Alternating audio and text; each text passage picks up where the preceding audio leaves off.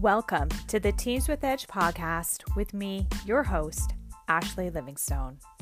I'm an entrepreneur, leader, community member, and at the end of the day, I'm a human being who loves to learn, be creative, who admittedly makes mistakes, and who's on a mission to bring more joy and engagement to my life and my clients' lives. Over the past 18 years in my career, I've encountered various leaders and teams. Some that have thrived, and others that have been, well, toxic. And I've realized this is actually not unique to me. In fact, we've all been there.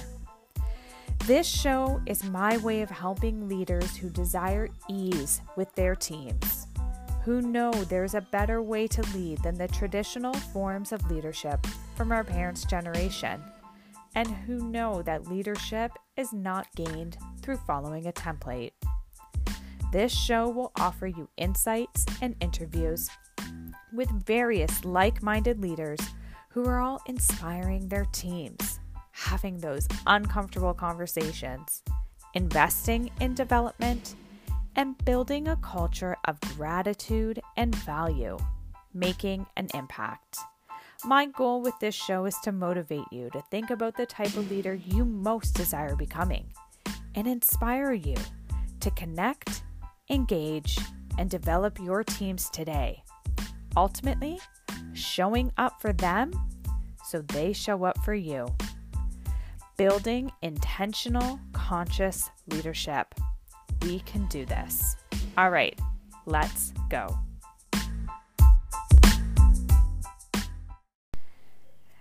Have you ever said, Why me? I'm not qualified to do this, and then took a deep breath and plunged ahead? If yes, you've likely experienced imposter syndrome. Mimosa Kabir, this week's episode, is a fundraising professional who experienced just this when she first began her career. Fascinated by the topic, she went on a mission to talk to others about their journey. Together, we discuss the downsides and sometimes upsides to this common feeling, when it can work from you, and how to avoid it becoming debilitating. She also talks about how it's a two way street and how you, as a leader, can help your team feel supported in developing their skills, avoiding the pitfalls of feeling like an imposter. Enjoy!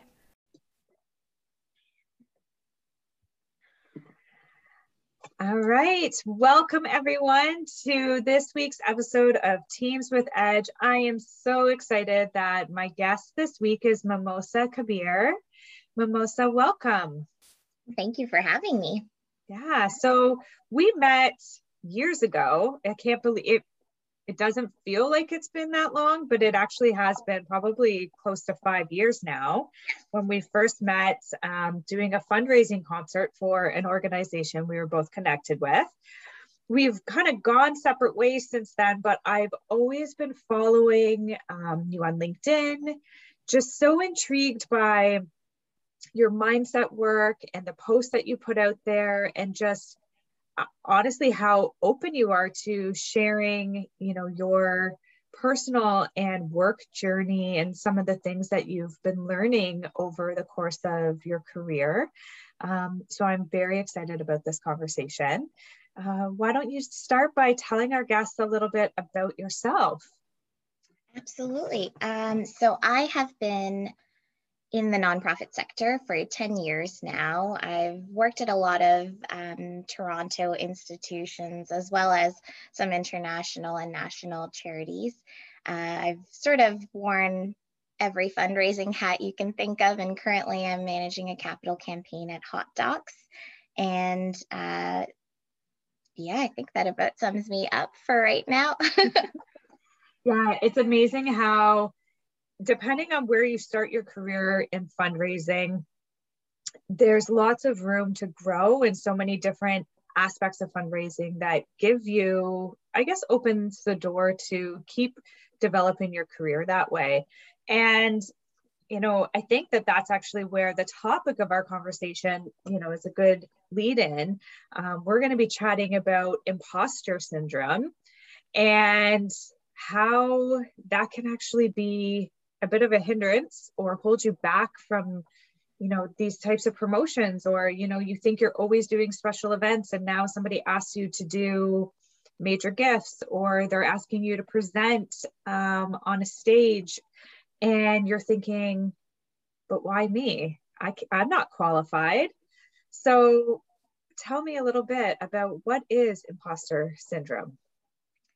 So imposter syndrome is loosely defined as you know, doubting your abilities, doubting your competence, um, questioning whether you deserve any of the accolades or accomplishments that you have. I think it was a term coined in 1978, and it was um, a study done on high achieving women in uh, the education system. So, women who were in university who were constantly doubting um, that they deserve to be there. And uh, this fear of being found out as a fraud, that you don't actually belong and somehow you're blending in, at, and at any point, someone will notice that you don't actually belong there, and how that experience sort of shapes shapes how you interact in the workplace because you, you have this fear and this sense of um, of almost being an outsider, even though from the outside, anyone looking in would think this person is accomplished, this person um, is doing great, or uh, really, you know, demonstrates the values of an organization, which is why they're moving up within it. Yeah. And, you know, everything you just said, I was like, damn, I've definitely felt that. Um, and I'm sure most people have. So, in your experience or from you know what you know about it is it mostly something that affects women or is this like across all genders and spectrum and everything in between? Everything i've read about it it definitely seems that um, women seem to experience imposter syndrome more and then as an offshoot, sort of any intersectional personalities are experiencing uh, this more. And I think it goes back to that idea of that sense of belonging. You know, when you're looking at society and how society might have um, come to be where it is, there's, you know, no denying that a, a, a certain type of person has been sort of in the in the power seats. And so as we kind of progress through, more people are are going up the ranks, but there might not be as many people who look like them or who have the same kinds of lived experiences as them. So one of the things that I've started thinking about, you know, I've spoken about imposter syndrome a few times, and in the initial conversations I've had about imposter syndrome, I've focused on as an individual how you're feeling like a fraud and what you can do for yourself to really um, build your confidence or your um, to to create that sense of belonging. But the onus has always been on the individual. It's almost like you suffer from imposter syndrome so you have to do the work to overcome it. And it's a narrative that i've also um, echoed. And lately you know i've been thinking about more the systems that create imposter syndrome and what is making people feeling excluded and why are they feeling like they don't belong? Because it's a two-way street and i think i hadn't really thought about that side of it or you know how we've institutionalized the idea that women don't belong at certain levels um, within an within a hierarchy you know and what what can we do for others to help combat imposter syndrome? Because the feelings of doubt that I imagine everybody feels that. So I think that's why imposter syndrome has become such a, you know, common verbiage that we're all using because a lot of people can relate to self-doubt and in some ways self-doubt is great. It can, you know, improve the work that you're doing. It can make you stop and reflect and it can um I don't know, it, it can also make you a better leader, but I also think that um it can be debilitating, right? So it's it's knowing when when it can work for you and when it um, hinders you, but that this is it's a much larger issue, I think, than an internalized issue, I think it's it it also brings into question um, how workplaces are structured and what workplaces can do to also help combat imposter syndrome.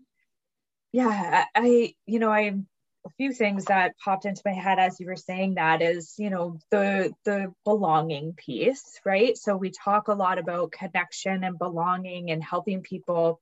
Not i'm not even going to say fit in because when you fit in you're faking right? You tend to change who you are to fit in whereas when you belong you belong right? There is i belong here as i am. So two kind of different things there but also you know, we talk to a lot about people being trailblazers, specifically women. And we put this like, I want to say pressure on someone to say, like, you're a trailblazer. These women who've come before us, they blazed the trail. And I for sure think they did. And I also think that put a lot of pressure on those women and the women who follow in their footsteps to say, well, I'm not as good as them right? Because then we start even comparing, you know, I think imposter syndrome also has a lot to do with like comparison and judgment and how we're constantly ranking ourselves against other people. Absolutely. Um, I, I, just realized that uh, the listeners don't know that I'm nodding along so aggressively to everything you're saying because I agree uh, so much. But I, I think you're so right at the, the judgment element. And, you know, I've had conversations with friends about about the concept of judgment, you know, and where that really comes from. And I I feel so much of judgment comes from an, a deep-seated insecurity, right? It's um it's wanting others to value the same things you value in the same way and you know putting pressures sort of on society to act and behave in a certain way that you understand and recognize. And when people don't, um, it might set your own internal um, clock off of why why aren't why aren't they adhering to the same rules I'm adhering to, or why aren't they trying to why don't they value the same things I value? And I think it creates more of an isolation, which also can lead to more of an imposter syndrome. But I think the judgment element is is really key to how this happens too, and the judging of ourselves, right? Of um, seeing someone else's highlight reels, which I think in social media especially is so prevalent. Um, you know, you go onto Instagram and everyone has this like picture perfect home and picture perfect family and picture perfect dog that never even, you know, yaps or anything and and those are the only clips that you're seeing. And then you look at your life and you live all these moments that are not picture perfect or anywhere near and you start to think i'm the only one that doesn't have it together. Everyone else does you know and and that can also take away that sense of belonging. Yeah for sure. And i you know i can totally see that right? It's like but what you said too is it's everyone's highlight reel right? So we have to remember and remind ourselves that these are their highlights, right? They're not showing everyday moments, they're showing their highlight reel. So I think that that's even just catching yourself on those perspectives of, yeah, of course they're not going to show, you know, that their dog just barfed all over the floor and then their kid fell in it. Like while they're, you know, hosting a Zoom meeting, like they're not going to show all of those things because they're living it and that's probably not a highlight for them right? That's something that they would like to move through move past and uh, focus on where the next highlight's going to be. But it is it when that's all you're seeing um, it's really easy to fall into the trap of comparison i mean like why? Like what are they doing so differently? Because it doesn't feel like that for me. And you know yeah, I definitely see how it holds you back. But, you know, for me, one of the things that I often think about is just catching myself, right? Is that, okay, I'm starting to feel that way. Or even, you know, I use a lot of parenting examples because I'm in it right now. But like going out for a run with my son and I'll go for a run every morning. And I think that that's pretty freaking amazing. And then I see this other woman like running so easily and i'm like huffing and puffing and cursing the entire time. And she's just running like like a deer you know like running so yeah. easily. And i'm just like man i can't I, i'm not measuring up. But we're also not at the same start line. Yes. Right? She may have been running her entire life and i think that that's one of the biggest problems with imposter syndrome is we're not all at the same start line right? We we're at different points in our journeys and experience levels but we're all comparing ourselves in the now.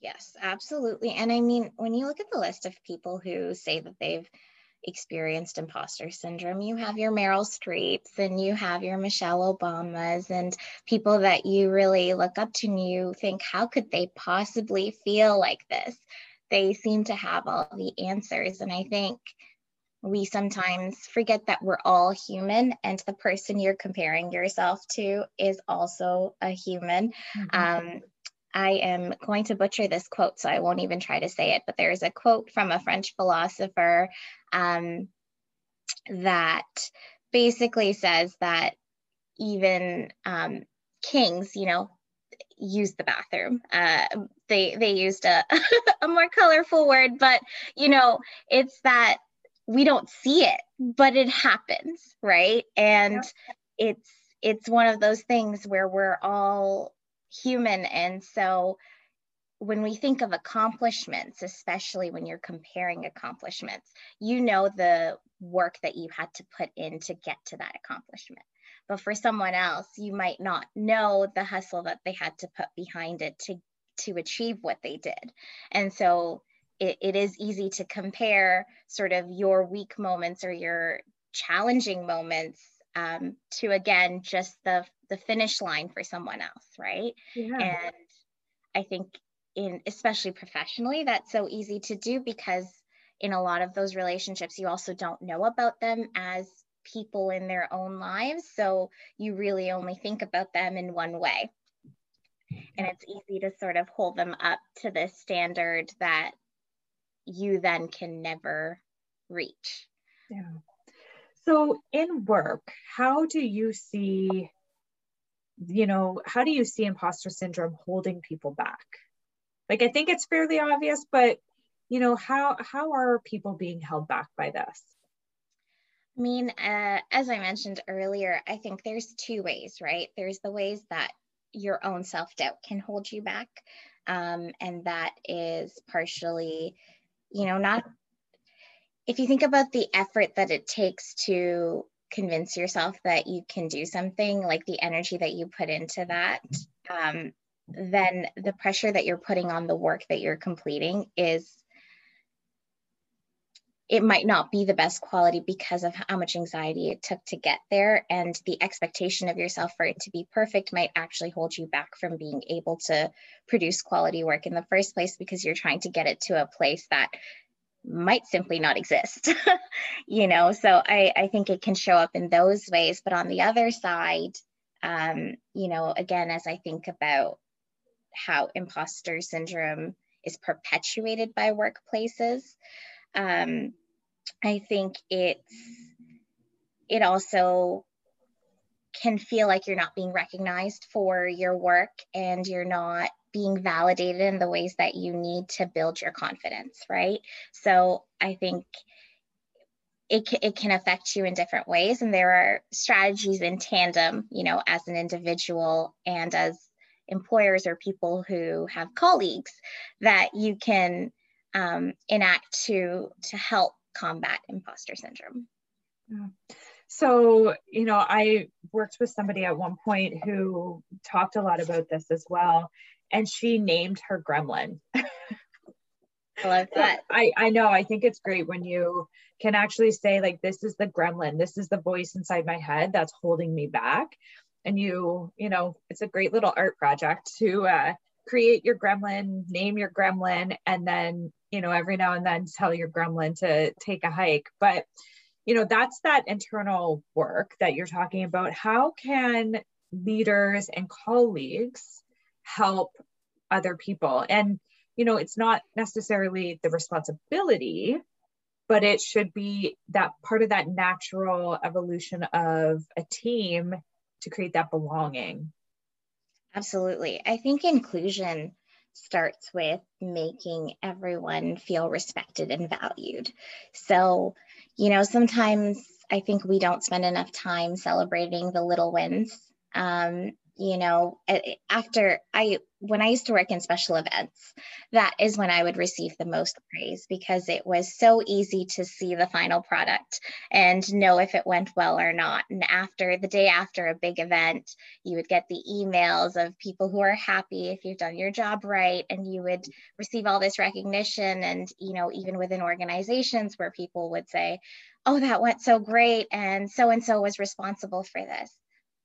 But in the days that lead up to it, the days that are the most stressful, where you're worrying about the most mundane things, you know, what if there's an emergency and there are no napkins available at this event? Well, how will people wipe their mouths after they eat? Like you're thinking about the smallest things. Those might be the days that you need the reassurance the most that you've done the best you can that day, you've done all that you can that day, and you're doing well. And I think that um, you know, in other roles I've had in the nonprofit sector, there isn't such a big monumental moment that you're working up to. And so finding ways as employers to make sure that you're recognizing and valuing your employees throughout the day to day. And of course, that's not showering them with compliments every single day, but it's taking moments every week to re- you know reflect on what your wins were that week and knowing that the little wins all contribute to the big picture. And you can't really get to the big picture unless you've done all these little you know tasks. And i think that that's something that we can all definitely do better. And i find that you know in the pandemic that's almost become more challenging. Uh, you know, in the office, it's so easy to have moments where someone can recognize you for something just offside but now you have to set up a zoom call to talk about something and some of the some of it feels more transactional i think than it used to in person. So i feel like more people are craving that valued feeling mm-hmm. of you know especially in the day to day when you're just logging into zoom call after zoom call. Um, so i definitely think that that's something we can even do as colleagues. You don't even have to be a leader you know just recognizing someone who's supporting you.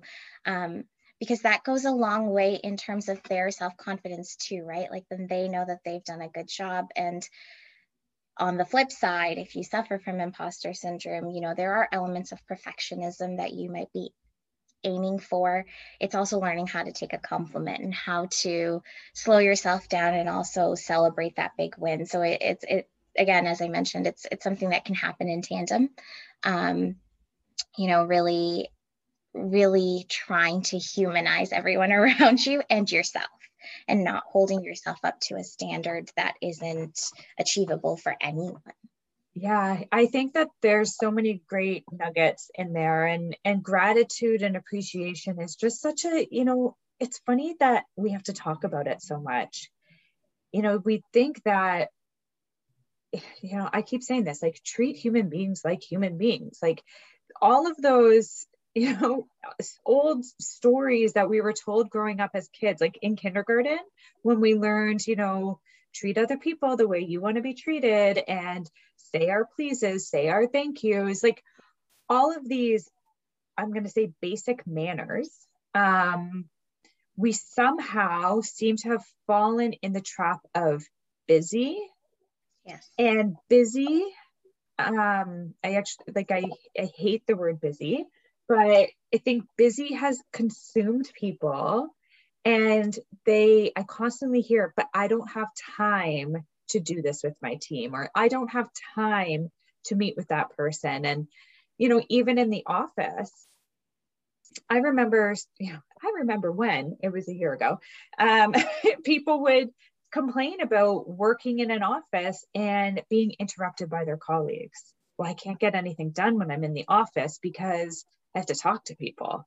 And now it's the opposite. We're like, but we miss talking to people. I'm not getting any valid, you know, positive validation as to the work I'm doing or if I belong as a part of this team. But I agree with you. I think the cross cross office, you know, or lead, you don't just have to be a leader, I guess is what I'm agreeing with that we should be fostering this kind of gratitude and appreciation and recognition throughout all levels of the business, right? We should feel very easy to say to the executive assistant, like, thank you.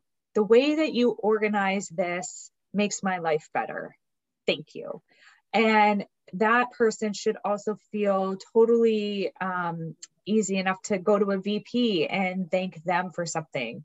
Um, just like getting rid of the that hierarchy of where it needs to roll from, I think is is hugely important because it actually feels really good to make other people feel really good. Absolutely, especially when they're doing a good job, right? And I think that that piece is so important. And I think the other piece, as someone who experiences it, but also within leadership, is talking about it and acknowledging when you don't know something, right?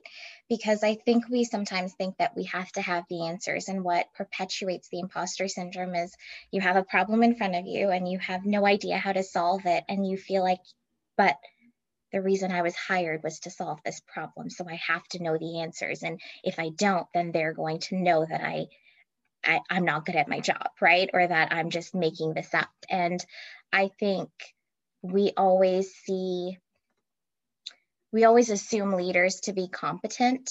And then we're we're trying to we question ourselves if we don't have the answers right away. So we doubt our own competence. And the truth is, I think strong leaders know where they know that they don't know everything and they know how to pull people in who do know those things. And they know that the solution isn't going to be driven by one person, but rather when you don't know something, your your strongest um, solution will come from engaging different people and you know, saying, Hey, I don't know how to solve this. Do you have any ideas? And that might spur you to get to solutions that you wouldn't have even thought of on your own. And I think that typically great people leaders can be a little bit more vulnerable in that way. Um, and it's when you don't allow room for that vulnerability that imposter syndrome can creep up so much because that voice in your head is saying, you can't do this and they're going to know. And the truth is, you don't have to know how to do it. You have to know how to seek solutions, and that could be from other people. But you can't do that if you don't admit that, you know, you. Exactly. And so I think that's something that would be great to see more leaders speak about too um, because then you know that at those levels they still don't they're still human right? They, they still don't know all the answers. And so many answers come from trying different things and you know knowing what risks to take. And also again as i mentioned like self-doubt can actually be a good thing. So how can you make it work for you um, in that you know, is this the right answer? A lot of leaders will tell you that they test their answers, right? They test because they don't know. if they knew, then they would pick one and they would go with it. But that rigorous testing process is to find out how other people respond to things, to know if you're on the right track. So you're doing a pulse check. Um, so I think there's, I don't know, I think there's so many different ways, but I love going back to an old point, what you said about um, the person who named their gremlin. Uh, I think the one strategy that I've started employing anytime I start to feel a lot of doubt outside of talking about it with others is also trying to talk to myself like I would a friend. Because quite often it's almost like I hold myself to a completely different set of standards. But if a friend were to tell me that they're feeling this, I could hype them up so quickly, you know, because I can see how hard they work or I, I know certain things about them that I'm like, no, you're really good at this. Like, please do not doubt yourself. And then if that voice comes to me in my own head, I will reinforce, oh, yeah, like you really don't know what you're doing. and it will hold me back. And so I've been practicing more of just talking to myself like if, if you write down what you what the thoughts that are going through your head and if a friend said that to you how would you respond um, and then trying to talk to myself in the same way yeah. uh, i think has been it's not easy. Sometimes you really do have to write it out um, and like pretend that someone else is coming to you for advice. But the advice you'd give them is maybe the best advice you can take for yourself as well. Yeah, absolutely. I think, you know, being your own hype woman, right? And because you do, our brains are naturally trained, unfortunately, to pick up the negative and and focus on the not great pieces. And I've been saying this a lot lately is when we're focused on those pieces, we see more of it, right? You're going to see more proof of what you're thinking about. So when you can flip the story and see your successes and see where you are shining and be open too, like, you know, I'm shining here and here's an area of my own self improvement that I want to learn more about. And as leaders, too, being you know, I think one of the greatest things is when a leader does that and says, I I'm leading this team because all of you are contributing to the end result. I need each and every one of you. We need each other because we all play a part of this giant puzzle. And that's also another way that we're going to create that connection and that belonging with our team because they feel that what they do matters.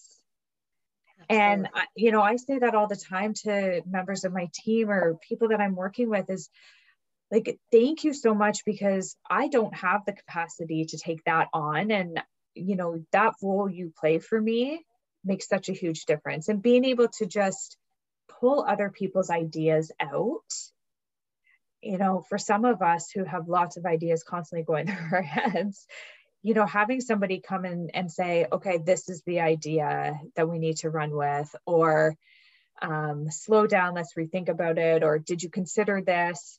You know ha- being a leader who can create that kind of dialogue i think is so important and it's also going to help other people find their voice and let them figure out where they want to shine too i think it's you know being a leader is a, is really hard.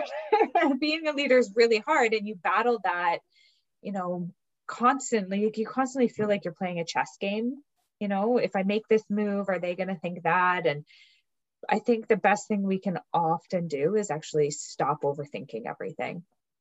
Absolutely, and I think that um, part of stopping overthinking it is also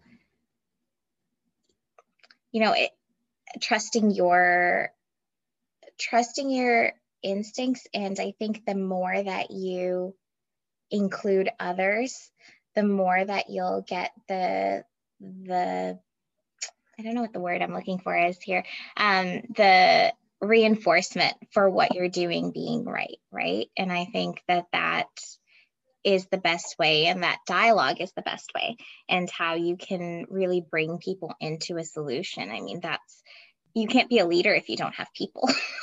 Yeah. so, right. So it's it's sort of the base level of how do you become a leader? You can't be a leader of one. Um, you know it, it's just not the same. So how do you peel, pull people into that journey? Yeah.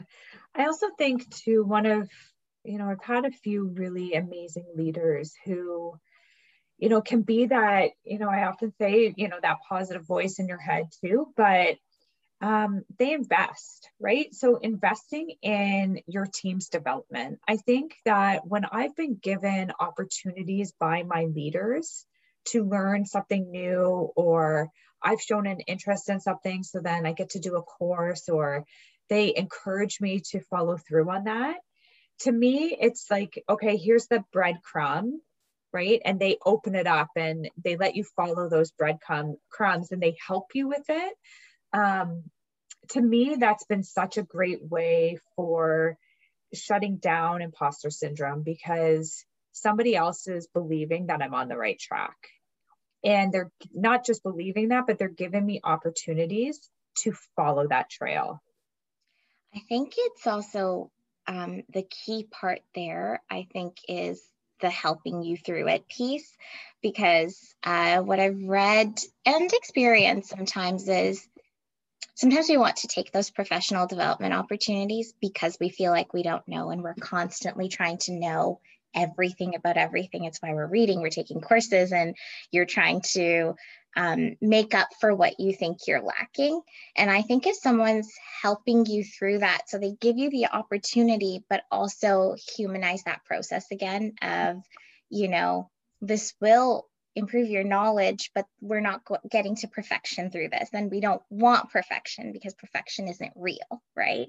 And I think if some, if your leaders can give you the opportunity to grow, but kind of remind you of those pieces, or and not just leaders, but mentors um, and and people that are you know in your community of support. Um, if if they can kind of remind you that perfection is not the goal you know and that taking a course is for improvement and you will learn things and you can apply things and it will help you think but it's not to make up for what you're missing in some ways. Um, i've always anytime i i have a moment of doubt in my career i always look to the next professional development opportunity of like i'm going to go back to school. This time i'm going to do a, a program and you know, as I get older, I'm like, do I have time to invest that way? Maybe, maybe not, but I keep I keep downplaying the skills that I might have gained throughout my work experience and think that school is the only way to um, fix some of the gaps that I see in my you know in my abilities. And it's it's been a learning curve of people being like well you've also been working for 10 years. Like you you have experiences already. And not that a course can't help you improve, but don't let doubt be the reason that you're taking the course, you know? Exactly. So it should be because you're interested. There's something that sparks inside of you that's like, ooh, that seems really interesting. I'm I'm intrigued by that. I'm interested by that. And you know you get to learn more but it's almost yeah it's that self discovery that self journey and i completely agree with you. You know how many more letters do we need behind our name that are going to make us feel real? Right? And i yeah. So the whole like get qualified for this get qualified for that. I actually think that that is the journey to perfectionism. Um it's growth yes but you have to like watch that line very carefully as to the why you're doing it. And is that what's holding you back from taking action now? Yes. And if the answer is oh well i'm going to speak on the stage at whatever conference when i have this it's like well why not now? Right? The time is never going to be perfect um, you're never going to have the capacity to really invest in it. You know, all of these barriers and excuses that you keep telling yourself are just, it's that's your imposter syndrome popping in there saying, okay, you can do it when, you can do that when. And uh, I think that the challenge for everyone is do it now. If, you know, my business coach always says to me, she's like, if, if you want to vomit, every time someone gives you an opportunity and you want to run away and hide and be like, oh, no, no, no, I'm not doing that. She's like, that's when you have to say yes right away. Right. Because that's your that's your imposter syndrome or whatever it is saying, no, no, no, no, no, you're not ready. But you are, right? They wouldn't have asked you if they didn't think you were ready. Absolutely. So and I think do it. the the do it piece i think is the hardest right? I think that's the biggest barrier that you come up against with imposter syndrome is the things that you stop yourself from doing because you're putting yourself into this little box you know? And um and you kind of stop yourself from growing in a way because you're you're looking for things to constantly validate you. And i think that do it now is part of learning that oh, I have enough now as well, you know? Yeah. And again, that's not to say that you can't learn more and that you shouldn't constantly be seeking more information and knowledge. It's just to say that you're okay now and you'll be okay then too. You know, it, it's recognizing that both can exist at the same time. Yeah. So I think that, you know, for those listening, kind of as we wrap it, wrap it up, because I think we could probably talk about this forever. Um, that's our like strive for perfectionism. uh, we're not solving your problems for you because you need to take action, have positive self talk. So, again, talk to yourself the way that you would talk to a friend or the advice that you would give a child or another colleague. Give that advice to yourself. And for leaders and colleagues alike to really just start being more human, right? Embracing one another, um, you know, appreciating one another, recognize the big and small wins because we do, like, we are all creatures who need a little bit of reinforcement and gratitude. Um, just to calm those those little gremlins inside of us that are saying so many other things to us. Absolutely. And I think just talking about it too, right? As we're doing here, because I think, again, so many of us experience doubt and that is normal and it is healthy. It's when it stops you from taking action now, when it stops you from being able to do the things that you dream of doing. And so the more we talk about it, I think the more we can recognize ourselves in each other. Um, and I think that that alone has the power to sort of give you a name for it and give you the opportunity to call out the little gremlin inside your head. yeah. Well, and I guess too, the last couple pieces like ditch perfectionism. We've actually banned it from our house. We're because my son kept saying, Oh, it's not perfect, it's not perfect. Perfect um, has been deleted from the dictionary in, in our house. So ditch perfectionism, comparison, and tame your judgment because it's actually just being reflected back on you to yourself and it's holding you back so much. Yeah, I think so, that sums it up beautifully. Okay, so I have three questions. I often ask at the end of every podcast, I ask three questions, kind of like snapshots. So, what do you do as a leader to take care of yourself? Talking to my peers. Um, it's really leaning on a community and trying not to do it alone. Yeah, I love that. Realizing you need, yeah, community, connection, and community. What has been the biggest impact a leader has made on you? Oh, that's a big question. um, you know, I think Oh, I'm gonna ramble here a little, Ashley. I'm trying to think of a really good answer. Um, I mean, I think the biggest impact a leader has had on me is really, oh, there's so many examples. I think instilling the the people to people idea. Um, you know, the best leaders that I've worked for have always really listened and they have embodied leadership in a way that that is what I aspire to. And so what they've shown me is that you can, you know, a really old phrase is walk the walk the talk, right? And so showing by example and leading by example for me I think is the best thing leaders have done because it's presented uh, a way for me to see myself in them and uh, to see it lived out in real life. Oh, I love that. And I'm sure that the leaders uh, who you've been following, that would probably mean a lot to them to know that as well. So that's great. So the last piece is uh, what advice do you have for future leaders? Uh, I think you know, I, I think there's a theme in all my answers, but it it really is bringing in uh, bringing in as many people as you can to not go it alone. I think as a leader, there are lots of opportunities where you will feel alone in the process. And I think um, the more that you can know that you're not alone, the, the stronger of a leader you will be. Yeah, that's yeah there is a theme and it's a great theme. You don't have to do it alone. Um, so mimosa thank you so much for spending this time with me. Where can people learn more about you or if they want to follow you? Where where are you hanging out Uh, I'm on LinkedIn, uh, Mimosa Kabir. I think I'm the only one on LinkedIn with the name, so uh, very easy to find. And I'm on Twitter uh, and available. Uh, I'm always happy to chat about this and other things, uh, especially about my career.